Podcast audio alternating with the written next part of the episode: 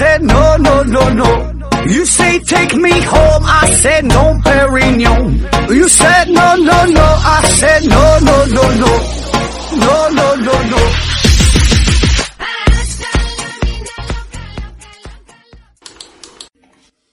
拼命探索，不计后果。欢迎您收听《思考盒子》。咱先声明一下，今天开篇呢，大约有五分钟的广告时间，也是与咱们的抽奖活动有关的。所以呢，对此没有任何兴趣的朋友呢，可以直接略过。快进到五分钟之后，嗯，一点不耽误这个正片的内容。下面先是上硬广，买好书上京东，上京东买好书。欢迎大家呢继续参与我们与京东书城合作的抽奖送书活动。我们公司现在这个买卖啊是越做越大，合作的伙伴呢也是越来越多。最近呢，又有一家叫做丁博士的公司要跟咱们合作，他们呢主要是做这个净化空气、做这个除甲醛的，愿意呢每期节目为我们的听友啊提供他们公司的产品。淘宝上原价是一百二十八元的有机活性炭，凡是听到今天节目的朋友呢都有惊喜价，不要九十八，不要八十八，不要六十八，也不要二十八，到底多少钱呢？免费送。一期节目当中呢，他们是愿意送出五套产品，这个具体的参与方式和之前的抽奖送出是一样的，但是呢，这二者呀并不冲突。我们的这个送书活动是整了好几期了，也是有许多的朋友得到了咱们的奖品，但是呢，仍然有一些朋友，这可能是听咱们这个节目听了不到一分钟，不到一分钟就就睡着了哈，始终也没能整明白到底怎么参加这个活动，处于一种懵逼的状态，看别人呢中奖还挺眼馋的，所以呢，今天呢，我就是再把这个。具体的参与方式再稍微的介绍一下，大伙儿呢注意听好了。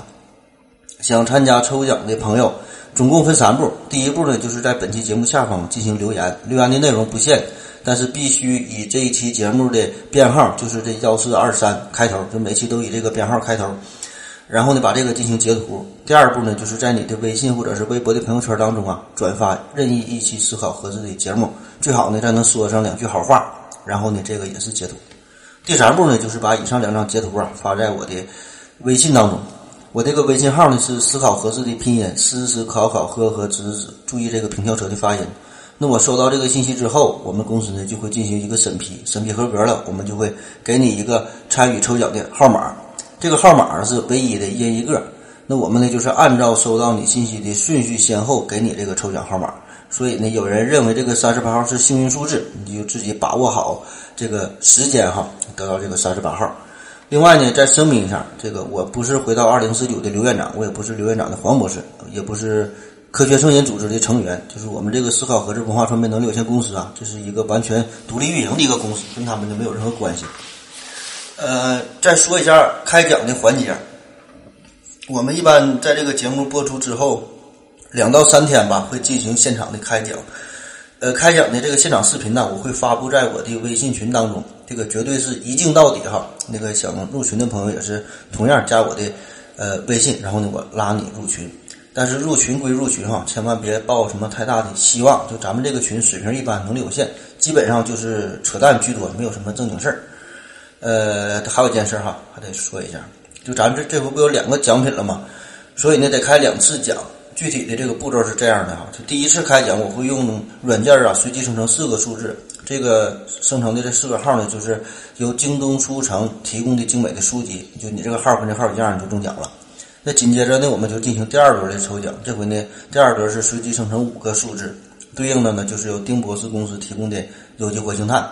呃，这个碳呢，你是放在车里啊，放厕所里啊，放客厅啊，是锁保险柜里啊，我就不管了。呃，这些东西都是免费送货上门的。嗯，需要提醒大家的就是，因为这是两次开奖嘛，所以就意味着哈，你有两次中奖的机会。当然，你要是足够幸运的话，你一期就有可能得到两个奖品。所以也是欢迎大家积极参与，预祝大家都能够中奖。好了，今天的这个废话呀，有点太多了，但是没办法，嗯，我也是呃想为了大家吧，就给你们带来更多的福利呗。这个做节目就是多交一些朋友。呃，我现在也是正在和苹果还有这个特斯拉呀进行联系，希望呢能有一些更多的业务上的往来，也是希望他们能够每期节目当中给咱们提供四五个奖品。呃，但是我看他们公司这个保安的表情好像是不太乐意，反正是我没挨打，我就挺高兴了。这以后还得继续慢慢合作吧。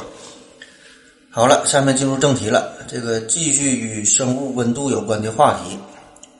前几期节目啊，我们说完了恒温的动物，说完了冷血的动物，也说完了冬眠的事儿。这回呢，咱就得说说咱们人类自己的事儿了。呃，这也算是上期节目的一个小延续，因为上期节目结尾的时候，咱们提到了一个问题，就是关于人类冬眠的事儿。那我们一直都在努力，就想方设法的把自己给冻上，为了自己为自己这个生命哈按下一个暂停键，然后呢，可以在若干年之后再将它开启。那如果这个事儿真能实现的话，那就将完全改变我们的生命模式，会给我们带来许多的益处。呃，当然也会随之而来的会带来很多的问题，是值得我们所考虑的。所以呢，今天呢，我们就就把这个这个事儿哈，人体冬眠这个事儿展开来说一下，聊一聊人体冰冻的过去、现在和将来。那这里边呢有故事，也有呢由故事引发的思考。话说呀，这个生老病死啊，这个是我们人类生命的一个自然发展规律。每个人呢，最终都将面对死亡。但是总有些人呢，他是不信邪的，执着于长生不老、起死回生之术，一直呢致力于寻找永生的办法。古代的皇帝呢，有这个炼丹的，有这个出海寻仙的；百姓们呢，那就是各种烧香拜佛啊，希望可以得到苍天的眷顾。而最后的结果，那就是连个毛用都没有，没整出个重金属中毒啊，这就算万幸了。但是尽管如此吧，这个古今中外，长生不老一直都是一个亘古不变的话题。纵观过去这几千年当中，可以说我们人类的医疗手段是有了大幅度的提高，这个卫生水平呢也是明显的改善，人类的寿命啊也是随之有所提升。可是呢，这与我们心中想的这种永恒还是有着本质的区别。那到底怎么才能永生呢？过去那些各种奇葩的办法哈，咱就不一一介绍了。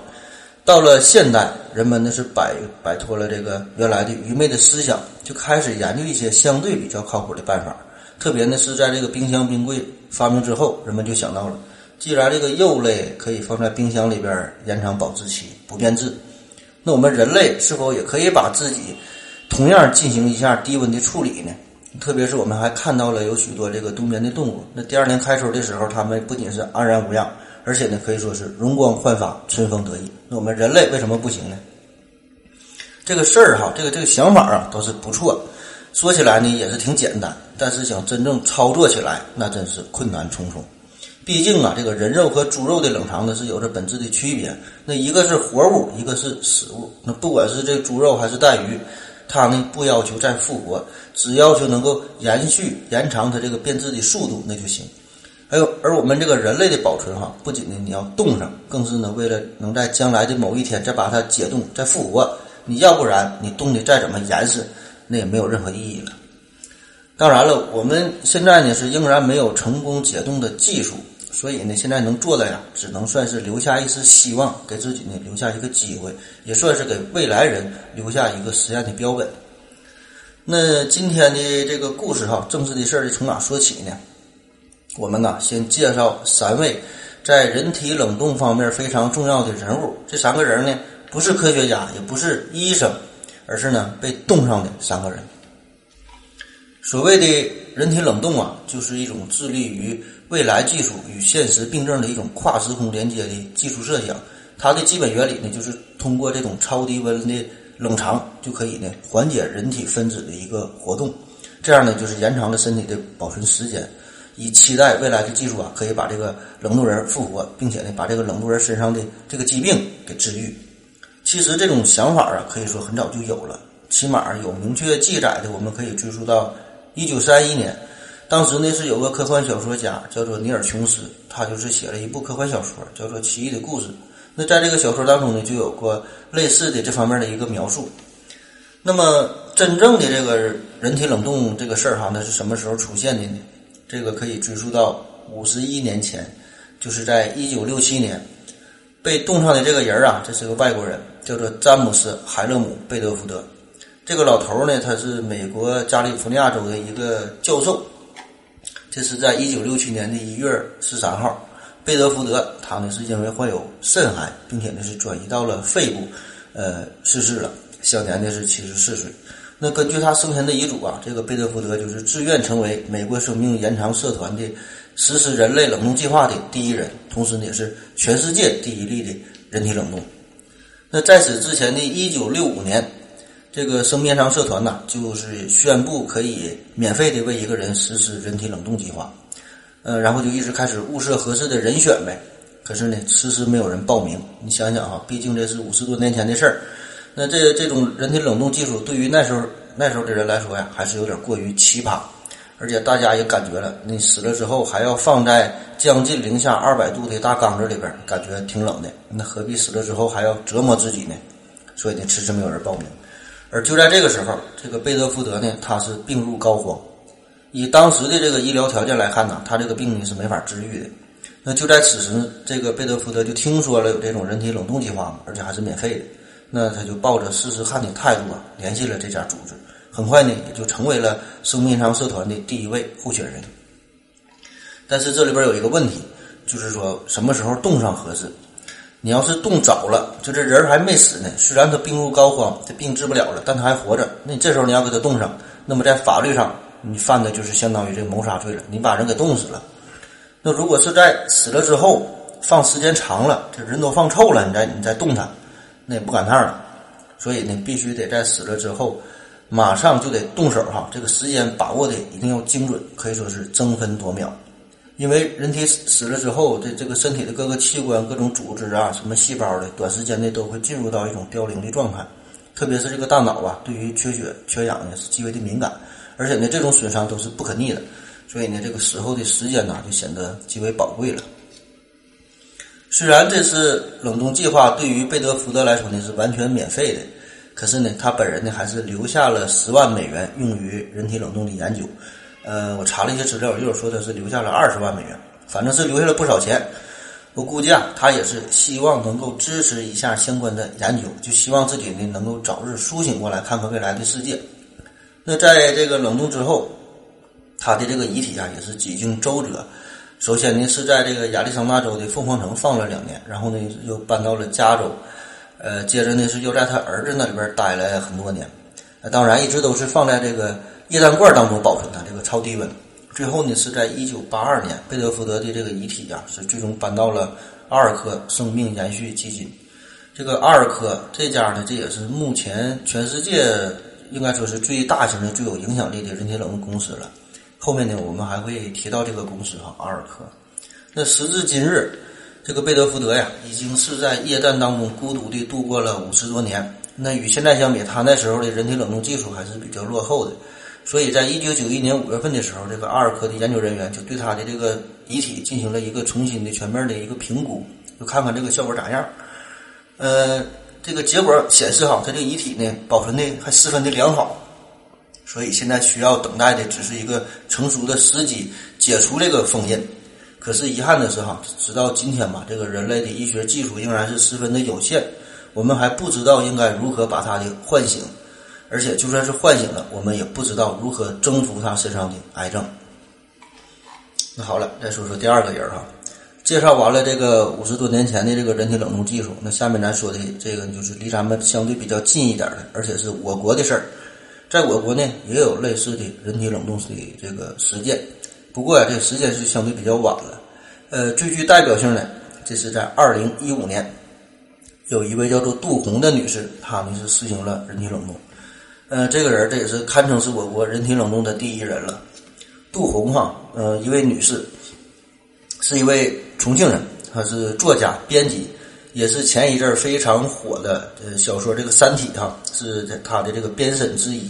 那恰好呢，在这个小说《三体》当中，有一个叫做。云天明的角色，这个人就是在取出大脑之后，通过呃这种冰冻的技术吧，进行一个保存。最后呢是呃这个三体人通过一个克隆的技术，把他就成功的复活了。而这个杜女士呢，她的经历，这个云天明的前半部分呢，可以说是如出一辙，就是说把这个大脑啊也是给冻上了。杜红她的这次冰冻啊，也是由美国阿尔科公司实施的，但是呢是在我国本土呃进行的。也是我国首例这个人体冰冻计划，但是只是针对于头部的一个处理哈，给咱详细说一说。这是在二零一五年的五月三十号的下午，六十一岁的杜红躺在病床之上，此时的他呀已经是身患胰腺癌晚期，可以说是进入了弥留之际。在下午五时四十分，杜红呢平静的离开了人世。两名美国医生在第一时间就向杜红的体内是注入了抗凝剂啊、抗菌的药物啊、抗血栓的药物啊等等这些药物，并且呢，利用特制的设备保证他的血液可以继续的循环下去。随后呢，杜红的遗体呢就被放进了冰棺之中，迅速的转移到了手术地点。接下来的操作呢就是灌流，灌流哈，目的呢就是排除人体内部的水分，因为这个人体的细胞啊含有大量的水分，这个水分在这个冰冻的过程当中，这水分呢就会凝固成冰晶，就会刺破细胞，这样就会造成损伤。所以这个冰冻技术的一个重中之重哈，一个要点就是要使用冰点更低、不容易结晶的这种保护剂代替水分，达到脱水的效果。这个医生啊是逐步替换了遗体当中残留的所有的这些血液，随后呢是替换头部残留的血液，通过颈部的动静脉形成一个液体的回路，然后从这个动脉呢是输入保护液，由这个静脉呢输出血液和保护液的混合液。并且呢是监测静脉输出液体这种这种保护液的浓度。那当这个输入的这这个保护液和这个输出的这个液体浓度一致的时候，这就表明啊，这个头脑中的这个水分哈是已经完全被替代掉了。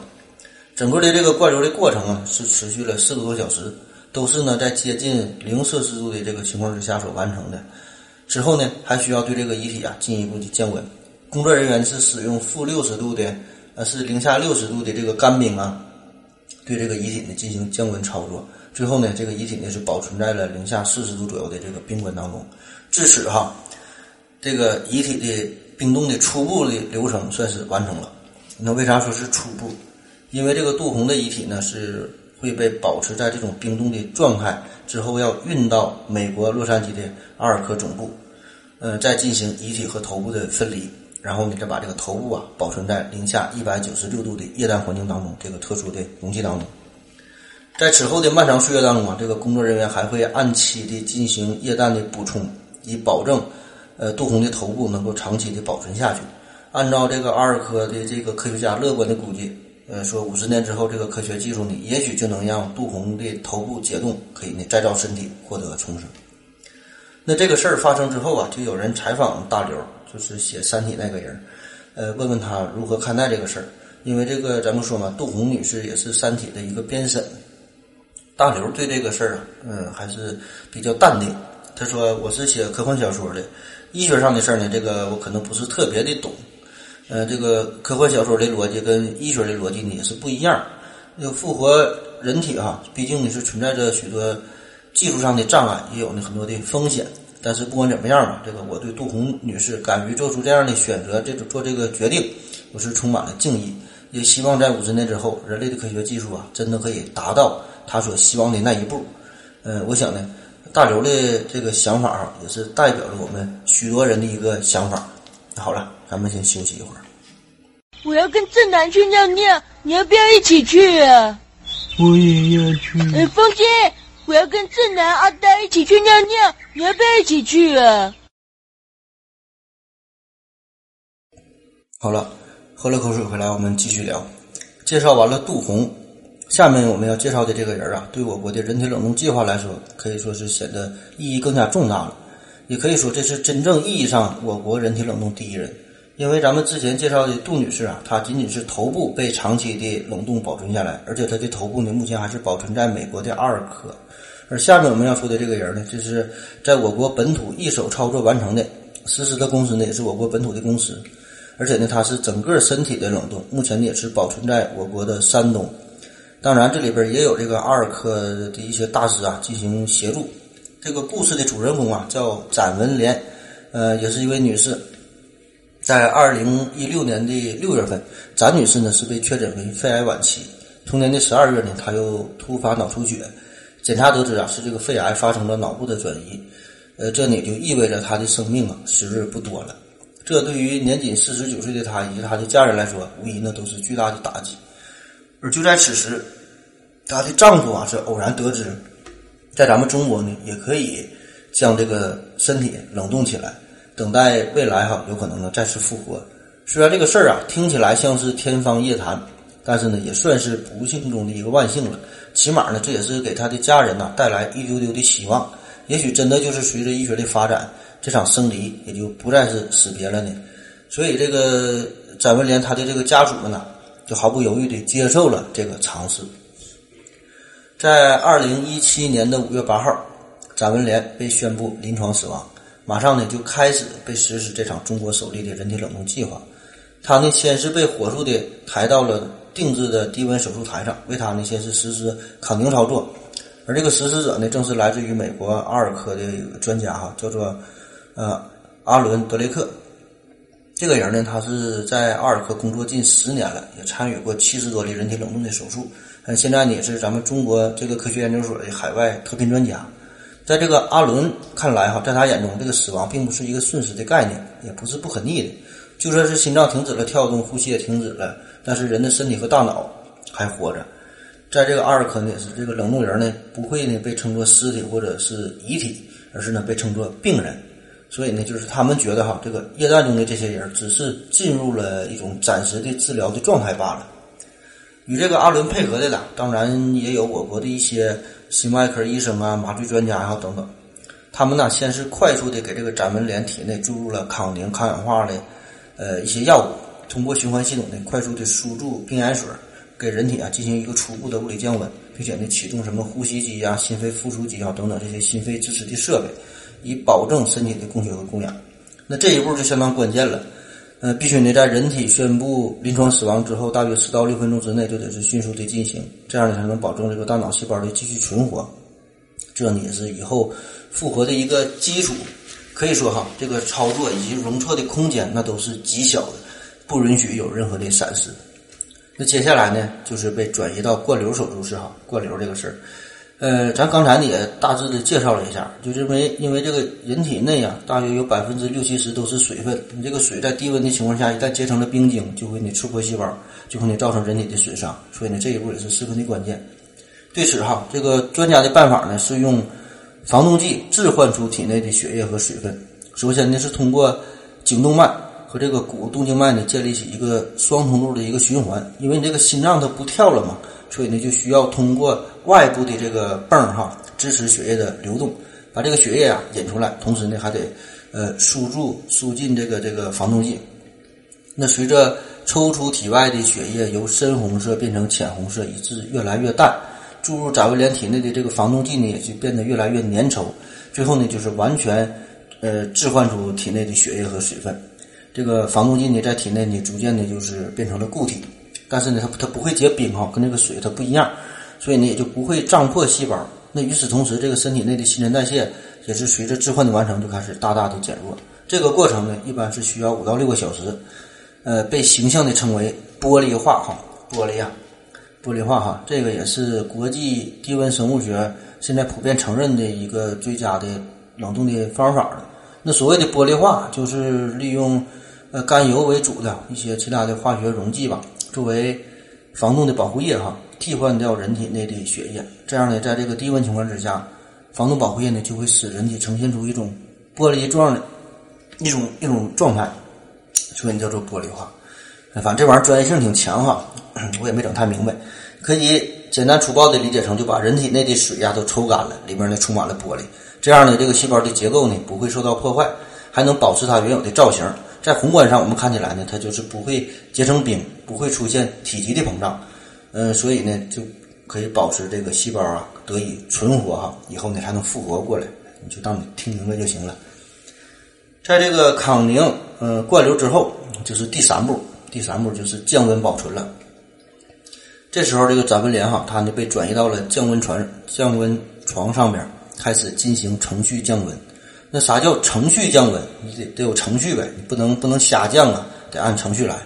不是说哈这个身体整个尸体一下子你就降到了零下一百九十六度，你得一步一步的，利用设定好的这个程序控制降温的速度哈，就是从常温降到零下一百九十六度左右，整个的过程得五十多个小时。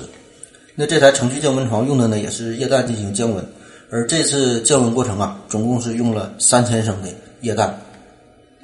这降温床上面呢配备有二十多个温度传感器，可以呢实时监测和反馈每个角落的温度的变化。通过这个电脑控制哈，实现精准的降温。那数十个小时的这个程序降温之后，展文莲的身体内外的温度哈都稳定在零下一百九十六度。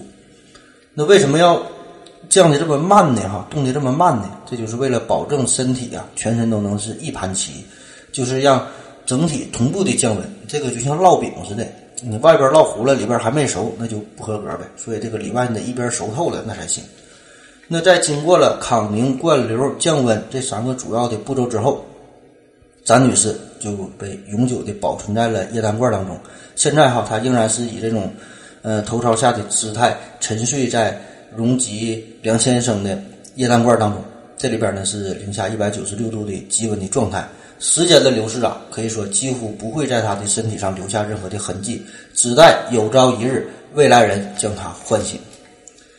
那听到这儿哈，我估计大家都会有一个极为关心的问题，就是咱说哈，以后能不能复活那是后话了。那这这事咱先不想，呃，咱就有一个重要的问题，就是这次冷冻计划这个实施的费用哈，一共得多少钱呢？其实咱们连这次冷冻的费用啊，大部分呢都是来自于这个研究所的一个呃公益的基金，因为这是第一例嘛，所以呢也算是有点这个很多都是实验的这种性质啊。那至于个人方面呢，也只只是象征性的付出了一些费用，具体的数值我就不知道了。反正你想做这个人体冷冻这事儿吧，保证是不便宜，毕竟这是一个高科技的玩意儿。我大概给你算一下这个账哈，这个液氮罐啊就得四十多万，呃，程序降温设备呢也得四十多万，体外循环机呢这得一百万左右，呼吸机呢怎么也得七八万，整个这个实验室的搭建哈，没有个五百万你也下不来。当然，这个实验室这可以是重复利用的，嗯，然后每做一次冷冻，光是这个冷冻保护剂这个费用啊，你也得个二三十万，还有一些手术其他的耗材的费用啊、专家的费用啊、救护车的费用啊、你专家吃饭啥的，你好，这些都都是不小的开销。而且这些还不算完呢，人体进入到这种低温保存状态之后，你每隔十天半个月的还得补充一次液氮，就为了维持这个温度嘛。那这个费用一年。怎么的也得个五万块钱吧，而且更重要的是啊，所有这些费用呢都不在医保报销范围之内。那我再跟你说一下外国的，这个美国的阿尔科生命延续基金，它这个收费全身冷冻的费用呢，嗯，起码呢得是二十万美元。单独动这个大脑哈，这个费用呢怎么也得是八万美元。呃，当然还有又有一些后续的维护的费用哈。反正有这方面的想法的朋友。呃，抓紧时间搬砖，挣钱去吧。介绍完了以上三位冰冻人的事迹哈，不知道您各位有什么想法？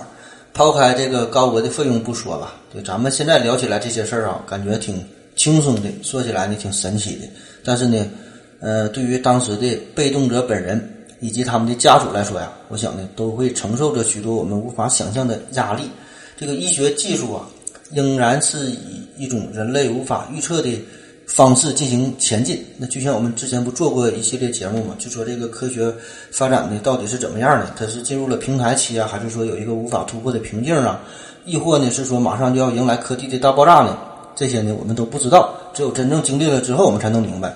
所以哈，对于这个贝德福德呀、杜洪啊、展文莲呐，还有许许多多其他这些人体冷冻者来说。他们都是怀揣着梦想，希望有一天哈，这个技术可以发达到付出他们的这这个地步哈，并且呢，可以治好他们生前身上的这个不治之症。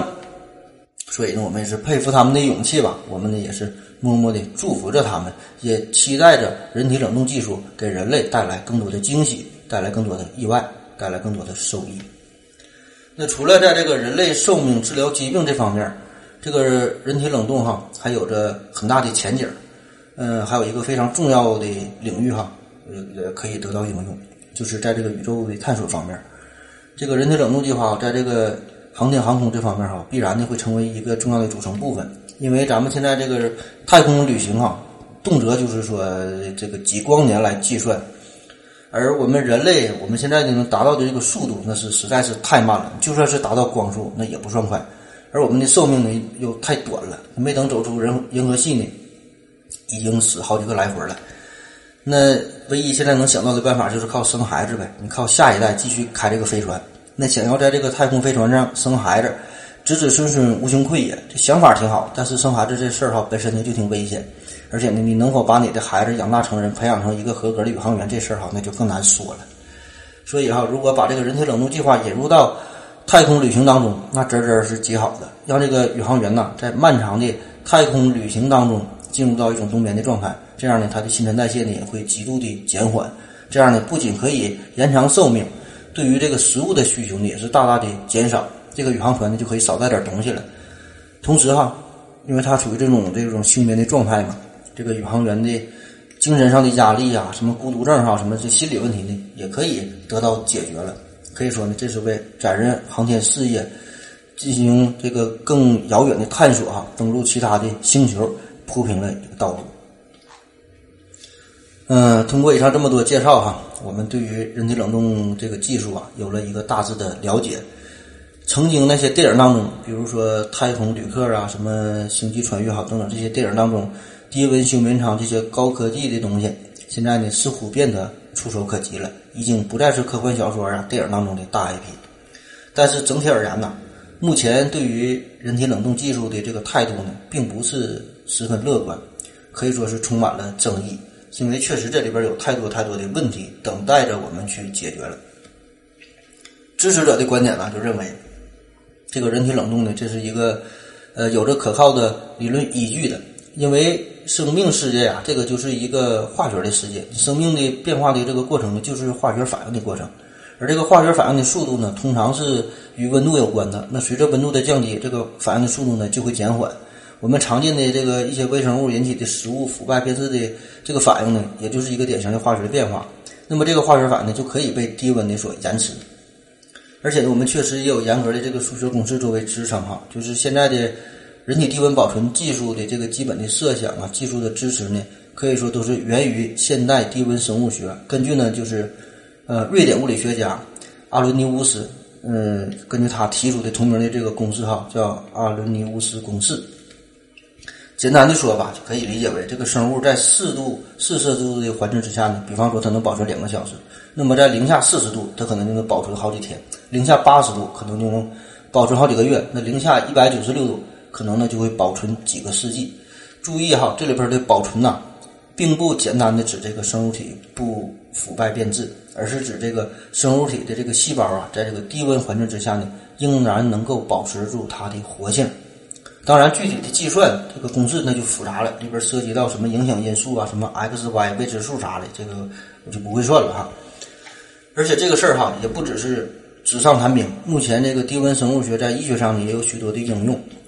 呃，最常见的，比如说这个精子啊、胚胎啊、人体器官的低温储存等等，这些呢也是目前发展的比较成熟的医学方面的这这几个学科了。那同样的，这个人体低温保存的基本的设想呢，也是基于阿伦尼乌斯的方程，就是在零下一百九十六度的这种低温的环境之下，人体分子的活动将减低十三个量级。那么理论上哈，只要这个温度恒定，人体呢就可以在上百年的时间时间上啊，仍然能够保持着活性，而且不止在理论之上，咱们平时在这个自然界当中呢，确实也可以找到一些佐证。很多果树，比如说这个梨树啊、苹果树啊，都可以在零下十多度的、二十度的环境下呢，这低温环境下呢存活，就是休眠一冬之后，第二年呢仍然可以面朝大海、春暖花开的。在咱东北呢，也有一句话说，这个大葱啊叫怕冻不怕冻，第一个冻呢就是。呃，移动、挪动的动。第二个动呢，就是冰冻的冻，就是这个冬天的时候，这个天冷哈，这个大葱呢不怕冷，不怕不怕这个冰冻，它呢被怕这个被挪动，就这啥道理哈？就是大葱的这个耐寒能力非常强，零下二三十度它都没有没有事儿。你用这个显微镜一看，当这个气温降到零下之后，大葱的细胞间隙这个水呀就开始结成了冰，但是这个细胞壁呢它是完整的。那这个时候你只要不挪动它，等到这个温度回升到零度以上。大葱细胞间隙的这个冰晶呢，就可以逐渐的融化，它就复活了。你反之，这个大葱冻了之后，你要随意的挪动，这个时候呢，就会由于人为的一种机械的挤压，导致这个冰晶就会，呃，击伤、刺破这个细胞壁。那温度回升之后，这个细胞液呢就会渗出来，这个时候大葱呢就是烂了。那不只是植物，咱们在上期节目当中不也介绍了不少冬眠的动物吗？呃，可以使室内体内的这个物质的代谢过程啊大幅度的减慢，几乎呢不需要。补充外界的食物，呃，这样呢就可以非常安然的度过漫长的冬季。而有一些动物对自己更狠，在一些温带的海域啊，这个冬季的夜晚的温度啊非常低，可能就会降到零下二三十度。这个海滩上的一些软体动物，比如说牡蛎呀，比如说贻贝啊，贻贝就是海虹啊，它们呢会化成冰雕啊，就完全被冻上了。而当这个潮水回涨，它们呢会再次的苏醒。呃，但是这里边必须有个事儿，咱也得强调一下，就是上述的说的这些冬眠呐，冬眠的这种情况和我们说的人体冰冻呢，还是有着本质的区别。一一个是零下二三十度，一个呢是零下一百九十六度哈，这个本质上还是不一样的。所以从这个理论上来说吧，这个人类的生命的进程啊，也有可能随着温度的下降逐步呃减缓，甚至最终呢是定格。然后呢，等到这个温度逐渐回升呢，再是复苏啊。但是呢，这个只能是理论上的，至于现实，那就比较残酷了。好了，咱们再休息一会儿。我要跟正南去尿尿，你要不要一起去啊？我也要去。哎，风心，我要跟正南、阿呆一起去尿尿，你要不要一起去啊？好了，尿了个尿回来，咱们继续聊。对于人体冷冻技术啊，更多的则是质疑的声音。还有一些呢，就是更加值得深入思考的问题。目前呢，我们所掌握的技术可以冷冻保存人体的部分的组织和细胞。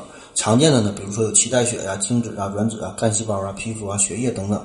那这些保存的时间呢，也是长短不一。比如说冷冻卵子，这个呢，起码可以保存十年、二十年，甚至更久。林志玲啊、李嘉欣呐、徐静蕾啊，这帮人呢都这么冻过。这个呢，可以说是目前比较成熟的技术。呃，但是在这个器官移植当中吧。虽然也可以利用低温的办法使这个器官的保存的时间得到一定的延长，嗯，但是呢，一般也就是几个小时，最多呢也就是几天的时间，不能再长了。所以咱经常看新闻就有报道嘛，用这个直升飞机空运这个器官呢，就是为了器官移植嘛，争分夺秒的。那你想想，如果这东西真能保存很长时间的话，放个三年五年都没事儿，那就犯不上这么着急了哈。你就坐个大绿皮火车去，那那那就都行了。所以你看，你连这个。器官这个事儿都没整明白，那更何谈是人体了？而且咱不说嘛，这个低温保存和这个冷冻啊，它也是两回事儿。像这个肝脏、肾脏、肠子哈这些实现的呢，只是一个低温保存以及这个解冻移植哈，并不是冷冻技术，不是说放在零下一百九十六度那种。所以呢，这二者啊本质上是不一样的。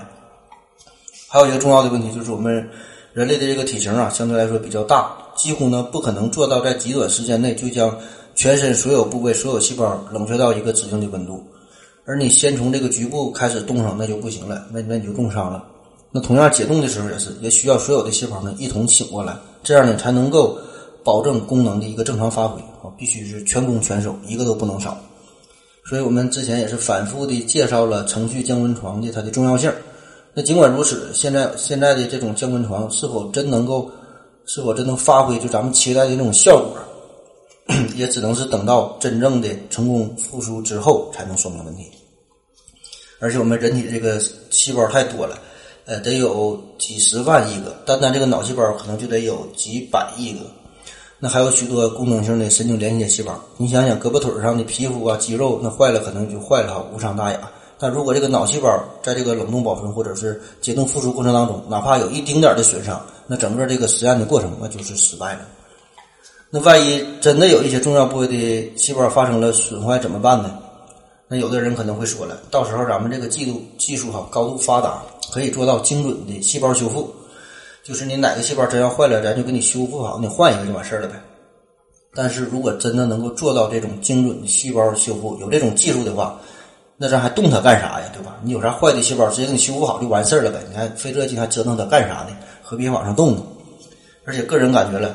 呃，真的有这种技术哈，就是细胞修复这种精准细胞修复的技术，也绝对不比这个人体冷冻的技术要简单。目前呢，这个国际低温生物工程领域有一个基本的共识吧，就是说现有的这个技术啊，可以实现绝大多数细胞和部分组织的深度的低温保存，但是这个器官的保存呢，呃，还有很多的技术等待着我们的突破。而至于人体的保存，那更是无法。无法这个实现了。关于冷冻这个事儿哈，就连这个人体冷冻行业的鼻祖，这个美国呃阿尔科公司这个现任的 CEO 叫马斯克莫尔，他也是没有什么太大的把握。在二零一四年，他曾经接受过 BBC 的一个采访，当时呢他也承认，他就说我们无法担保人体冷冻的最后能够成功，因为呢有很多的问题都会出现。嗯，也无法给出具体的一个复苏的时间，甚至也不知道未来会用什么技术进行复苏，所有的一切都是未知的。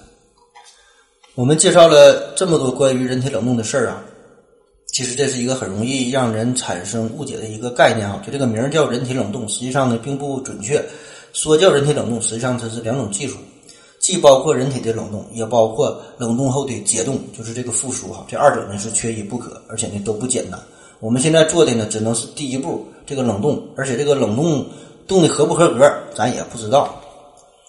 而且呢，这项技术哈最具呃争议的地方，最集中的地方呢，还是这个解冻和复活这个地方，因为呢你必须在合法冷冻、合法死亡之后。宣布死亡之后，你才能进行这个冷冻的操作嘛？但是既然已经死亡了，那又如何期待它能够复活呢？嗯，对此哈，一些支持者的这个态度啊，就是说，当心跳和血液循环停止之后，这个死亡呢只是一个开始，而不是一个结束哈。就是从这个临床上，心肺死亡到这个大脑信息所有的这些东西消失，这里边呢是存在着一个时间差的哈，打的就是这个时间差。也就是说，这个人体冷冻手术啊，其实呢就是利用心肺死亡与这个脑信息的呃损毁之间的这个延迟。那么，根据当今医学发现啊，这个心脏停止之后，只要不超过六分钟嘛，就不会对大脑造成不可逆的损伤。而且呢，在这个低温情况之下，这个过程呃有可能会延长到二十分钟，甚至说是一个小时。所以，在这个合法宣布死亡之后啊，要尽快实施这个手术操作。那么，理论上呢，也就可以保证这个大脑神经啊不受损伤了。这个呢是当前医学能够对这项技术做出的一个呃算是合理的解释的。至于这个如何通过这个的大脑复活哈，使整个人体复活，这个在当今医学现在还是一片空白。总之吧，面对这么多的困难，这么多的不确定性，呃，有许多人认为哈，说这个人体冷冻计划，嗯，那几乎就是一个没有盼头的骗局了，就是为了赚取啊那些富豪的钱财而已。就是靠贩卖希望的，这个是最能赚钱的。哪怕这个希望十分的渺茫，但是比起死亡来说，人们呢愿意相信一切，也愿意为为此呢付出一切的代价。嗯，而且这里还有一个问题哈，就是说有些人呢只是冷冻的头部啊，就像是咱们前面介绍的这个杜红那样，那么你想要把它给复活了，你不仅要唤醒这个患者的这个脑部，而且呢还要恢复患者的这个脊髓的功能。还需要呢，把这个头部与这个身体啊进行重建，就是说，真的真到那一天，咱有技术把他这个大脑给唤醒了，那你把这个脑袋放谁身上好呢？而且呢，头部与身体的这种重新连接的手术啊，起码呢，现在看来是呃超出了我们的想象的范围哈，几乎是不可能的。那就现在的医疗水平来说，仅仅想恢复受损的脊髓的结构和功能，那都已经够呛了，更别说是这种大脑移植的手术了。而另一方面啊，这个冷冻人呢，大多都是患有绝症的一些严重疾病的人，那他们的身体条件哈，相对于正常人来说呢，要差一些。咱现在就算是你把一个好人给冻上了，就比如说你把我给冻上了，冻不用时间长，冻一个礼拜，你再想给我复活，成功率呢，那都是零。更别说是这些患有各种顽疾的患者了。而且就算是真的能够成功的冷冻、成功的复活，那到时候我们能否真正攻克他们身上的不治之症呢？那这个呢，就是又是一个问题了哈。那如果你治不好的话，你给他复活也就没有什么意义了。还有一方面的问题就是这个记忆的问题，就是人类进入到这种极限的冰冻的状态，人体的这种记忆是否会受到影响呢？这个事儿同样我们也不知道，就是会不会像电脑被格式化了一样，就又复活之后，这人是一个全新的开始哈，以前的所有记记忆都消失了呢？那如果这个人的记忆真的真的又消失了，那么这个冷冻哈？那是否还有意义呢？除了咱上面说的这些技术层面的这些问题，呃，如果人体冷冻技术真的得以实施的话呢，也会带来许多伦理啊、法律啊、道德呀等等这些社会上的问题。首先说这个，比如说这个身份定位的事儿，那你设想一下，一位七十岁的老人，那他被冰冻起来，假设五十年之后他从这个液氮罐里边走出来，真的复活了，那这个时候呢，他仍然是七十岁，而他的孙子。差不多也得是七十岁左右，那你说这俩人怎么论呢？是叫爷爷好呢，还是叫大哥好呢？那如果这个七十岁的老人他的儿子还健在的话，估计呢也得是一百来岁了。那这样呢，这个就显得非常尴尬了。那比如说是二百年之后再解冻了，这个冰冻人的直系的亲属啊，这些亲人都已经不在了，他也联系不上自己的子孙后代了。那这时候他得怎么办呢？那即使他能联系上自己的遥远的这些后代哈，那他们彼此的关系会是怎么样的？你设想一下，就某一天一个大早晨，那一个比你爷爷还年轻的人突然敲开你家的房门，说我是你祖宗，那这个事儿你会如何面对呢？难道你就不想打他一顿吗？当然，我们说的这些可能是有一些极端和一些个别现象。那就算是我们抛去这些家庭的问题呀，就对于全社会来说，冷冻人呢，在很长时间之后，呃，他进行这个复苏，那么他的这个曾经的家人呐、朋友啊等等这些一切社会关系呢，都已经是不复存在。那么他又该怎么怎么样重新的构建自己的社会关系和这个伦理关系？他又将何去何从呢？这个事儿啊，就不禁让我想起了，呃，有个非常著名的电影嘛，叫《肖申克的救赎》。这里边呢，就有一个桥段哈。不是一个重点，不知道大伙是否注意？就是刚刚出狱的那个图书馆图书馆的管理员，就经常发书的一个老大爷，他在监狱里待的时间太长太长了，所以他被这个释放之后，出狱之后呢，他就完全不认识这个社会，没法融入这个社会，他也不知道呢自己呢该走向何方，所以呢，最终他就是选择了死亡。那如果这个冷冻技术真的就实现了，并且是大规模的使用，那这个就不是一个两个的。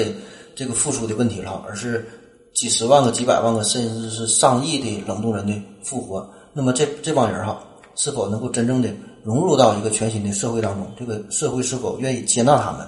那么他们又该如何分配？哈，这些都势必会影响到整个社会管理体系的一一个重构。嗯，再说说这个财产和法律的方面，现在世界各国的法律啊，也都没有对于人体冷冻。做出一个明文的规规定哈，这个人体的寄存呐、保管方面的权利和义务啊，在法律方面也可以说是完全的空白。那按照这个现有的法律，冷冻保存人这个这个做法哈，这必然的他们都是按死者来算的。那许多这种保存的公司呢，也是按照公墓来注册的，那否则你没有权利保存尸体吧。那么这些被冷冻者名下的财产又该如何分配呢？那复出之后，他们能否讨回自己生前的这些私有财产呢？那如果他没有子孙后代的话，他的这些资产又该如何保存呢？给谁呢？哈，而这些冷冻公司，那如果不把他们给解冻的话，那这个事儿又谁来监监管？谁来维权呢？曾经就有过报道，说是有一家资金不是特别富裕的一个冷冻集团，嗯，把很多具这个人哈。塞进了为一个人准备的冷冻舱之中，本来放一个，在里面放了九个。后来这个冷冻舱失灵了，导致呢这九个人哈全都腐烂了。那如果这帮人要是没有家属的话，那这事儿又得怎么办呢？所以你这里边有很多的矛盾。再比如说这个冷冻复苏的经费谁来提供哈？谁来决定复苏的时间？万一复苏之后，人家这人说我我没想醒，我还没睡够呢啊，这些都是需要考虑的。而对于这个冷冻公司来说呢，他是否有义务？永远的储存下去。那比如说，预计是五十天解冻，那么五十年之后，当时当时技术还不成熟，那是否还要继续给你保存下去呢？那时候他又没有人来认领，怎么办呢？哈，这个后续的费用那谁来提供？嗯，难道就让这个冷冻的公司真把这帮尸体都扔在大街上吗？这就真成了路有冻死骨了。所以这些都是事儿啊，很多的问题。嗯，另一方面啊，就是关于这个医疗资源，这个冷冻储存，这也是必然要耗费大量的。医疗资源这个成本呢也是很高，而且这相当于在他死了之后仍然占据着这个社会的资源。当然，这对于富人来说呢，可能是一个不错的选择。然而呢，对于我们全人类来说，那这种浪费哈，也是一个值得我们思考的问题。就是说，为了一个未来不一定能够复活的人，我们付出这么多的代价，到底值不值得呢？而且更可怕的是啊，就现在的咱们这个医疗资资源这种分配呢，已经是。很不平衡了，那么真的是可以进行了，呃，用这个冷冻技术啊，把人体复活的话，那么是不是就意味着这个富人呐，真的就可以永生了，而活而这个穷人呐，真的就活该去死？毕竟哈，现在看来，这个人体冷冻这还是一个高消费的项目，短时间内呢，也不太可能做到这种批量化的服务于民。那么国家是否要把这个事儿哈纳入医保呢？纳入这个医疗福利系统？那么其他的纳税人是否愿意负担？这种福利呢，哈，那么这些思考啊，远比前一阵咱们有个电影嘛，也是讲医疗事儿，远比这个《我不是药神》带来的还要深刻。因为这个《我不是药神》这里边讲的那个是肿瘤患者，这毕竟是一些少数的群体。我们看完电影之后哈，就是三分钟热血过后，基本的也就忘了。但是关于死亡这个话题呀，咱们谁也逃不过去。你就设想一下，你每天看完新闻联播，电视上呢就滚动着报这个广告，就说只要嗯八百八十八万就可以冷冻一个人，一百年之后你可以再醒过来哈，活到未来。那么如果掏不出这个八百八十八万，你就只能是等死了。那这个时候你是什么心情？那还有一种情况，可能是有一些人卖了自己全部的家当，凑够了九百万。那么这个时候你该怎么选择哈？这个钱只够动一个人的，你是动你自己，还是动你的妻子，还是动你的孩子呢？那我想哈，那个时候人们对于生命啊，对于家庭啊，对于爱情啊、亲情啊，很多方面的这种道德和情感都需要重新的定义和构建，甚至说哈，可能会带来一个社会的大变革。因为对于穷人来说，反正老子也他妈是要死的人了，那凭什么你们有钱人就可以长生不老呢？那到时候会不会有许多活不起的人联合起来抵抗富人？这事儿哈真不好说，因为面对死亡的不公平，我想啊，这个是最大的不公平，叫困兽犹斗，况国相乎？嗯，关于人体冷冻这事儿哈，个人感觉吧，还是起码目前来说，还是保持一种冷冷冷静的态度，还是理性一点。就是我们还是有太长太长的路要走了，这个还是毕竟是一个比较新兴的话题。这个人体冷冻啊，带来永生这个事儿背后呢？实际上是隐藏着许许多、许许多个呃高难度的一种预设，就是说呢，它得要求科技呢将会持续的进步，要求所有的疾病都能够被治愈，甚至说连这个衰老啊都能被打败，甚至说衰老呢都能够逆转，也默认了未来人类哈愿意呢复苏这些来自遥远过去的尸体，也愿意呢将这些古人接纳到自己的社会当中。同时呢，也默认了这些复苏的人体呢，能够在语言不通啊、技术失效啊、思想过时啊、举目无亲啊、身无分文这种恶劣的情况之下，仍然能够融入到这个早已改变的社会，并且呢顺利的活下来。所以呢，上述这些事儿哈，一旦有一个呃无法实现的话，那么人体冷冻的计划呢，可能也就失败了。当然了，这种持有这种一个对于永生的信念哈，这个事儿呢，本身并不是什么坏事儿，就是我们。人类从诞生到人类文明出现、前进发展、科学的进步，哈，等等这些，可以说都是靠着人类一个又一个的又一个的信念呢坚坚持下来的。那很多看似不可能的事儿，现在呢可能也都是变成了家常便饭。这个人体冷冻与复活虽然还有点遥不可及，但是毕竟这也算是给我们的生命留下了一丝希望，带来了一个火种。这个梦想啊总是要有的，万一真能给自己续上一秒呢？那顺便啊，再为大家介绍几个，呃，目前比较有名的几个这个人体冷冻公司吧，如果你需要的话，仅供参考。呃，一个呢就是这个文中反复提到的叫阿尔科，这个呢是成立在一九七二年，目前呢有一百多个这个冷冻人了哈。呃，第二个呢再说一个，这也是美国的，叫做人体冷冻研究所，简称的 CI。呃，它的创始人呢就是具具有这个冷冻术之父之称的罗伯特艾丁格。这个公司呢是成立于一九七六年，也是阿尔科主要的一个竞争对手，这俩都是美国的。还有一家呢是俄罗斯的，也是比较有名的，呃，叫呃克罗鲁斯哈，成立于二零零三年，这成立的比较晚，但他们价格比较便宜，网上的报价呢是全身冷冻是二点八万美元起，那个脑神经就大脑的这个冷藏啊是一万美元起哈。嗯，这个是世界比较有名的三家了，除了这三家，其实还有很多很多小规模的，呃，咱们国家也有哈。到目前为止吧，这个全球范围内至少已经有三百多人参与了人体冷冻计划。有兴趣的朋友可以网上查一查。这个科技与伦理呀，这二者呢总是会悄然的交织在一起，让我们呀很难判断出是非与对错。我们的观念呢也是一次次的被打破、被重塑。这个人体冷冻计划呢，就是科技与死亡在现代文明背景之下呢又一次耦合。虽然呢，这个现在它是处于一种边缘科学的状态，但是全球呢已经有了数量可观的志愿者呢参与其中，而且呢还有许多等待着呃冷冻的这些参与者哈，这也是不断的增加，很多人也关注这个事儿，这呢也是我们嗯值这个事儿哈，就是被我们值得关注的一个重要的原因，这也是我们公司文案组策划这期节目的一个初衷。其实本来这一系列的节目就是动物与这个温度嘛。这个事儿啊，咱前期策划是做三期节目，就是恒温动物、冷冷血动物、冬眠哈，就三期。但是在这个整理资料、整理这些素材的过程当中呢，就偶然看到了关于人体冷冻的这个内容，觉得不错哈，所以呢就呃产生了今天这这这个续集吧，算是。那抛开那些专业技术的这个难点哈，一些知识啊，深层次的东西咱就不谈了哈，咱也说不明白。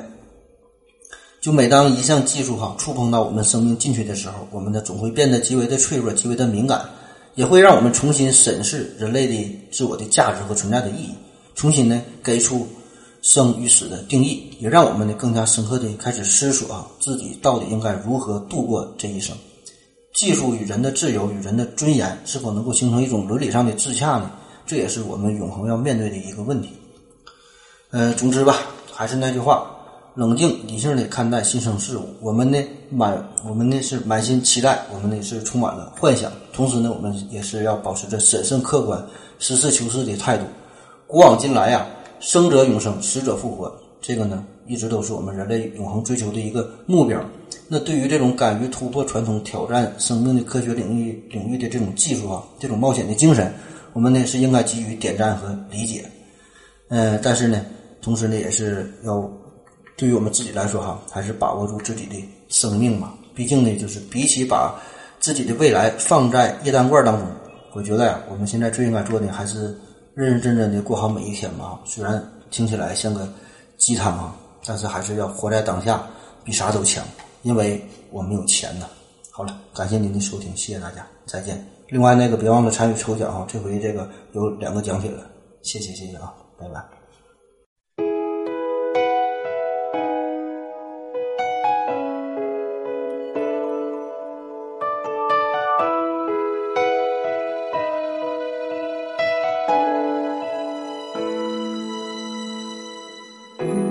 小心回到那一天，不小心一切又重演。你此完美的脸，竟会出现在我的世界。你说话不爱说第二遍，但偏在情人节那一夜给我你心爱的项链，说了三次对我的爱恋。我那时糊涂，不明白为何你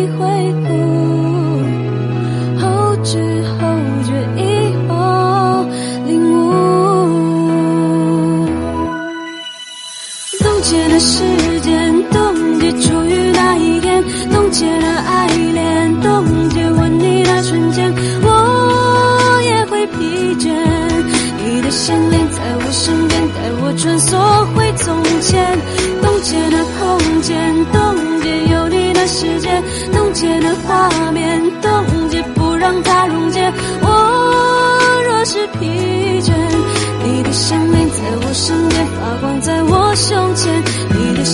在我身边陪伴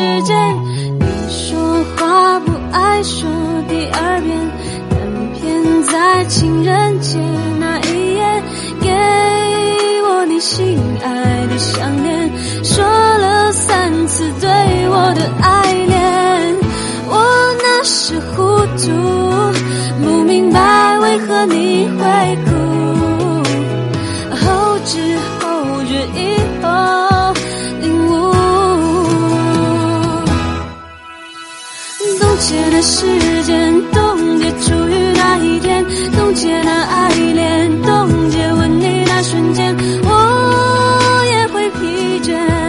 你的项链在我身边，带我穿梭回从前，冻结了空间，冻结有你的世界，冻结了画面，冻结不让它在我身边，发光在我胸前。你的项链在我身边，陪伴着我过每一天。哦冻结了时间，冻结初遇那一天，冻结了爱恋，冻结吻你那瞬间，我也会疲倦。你的项链在我身边，带我穿梭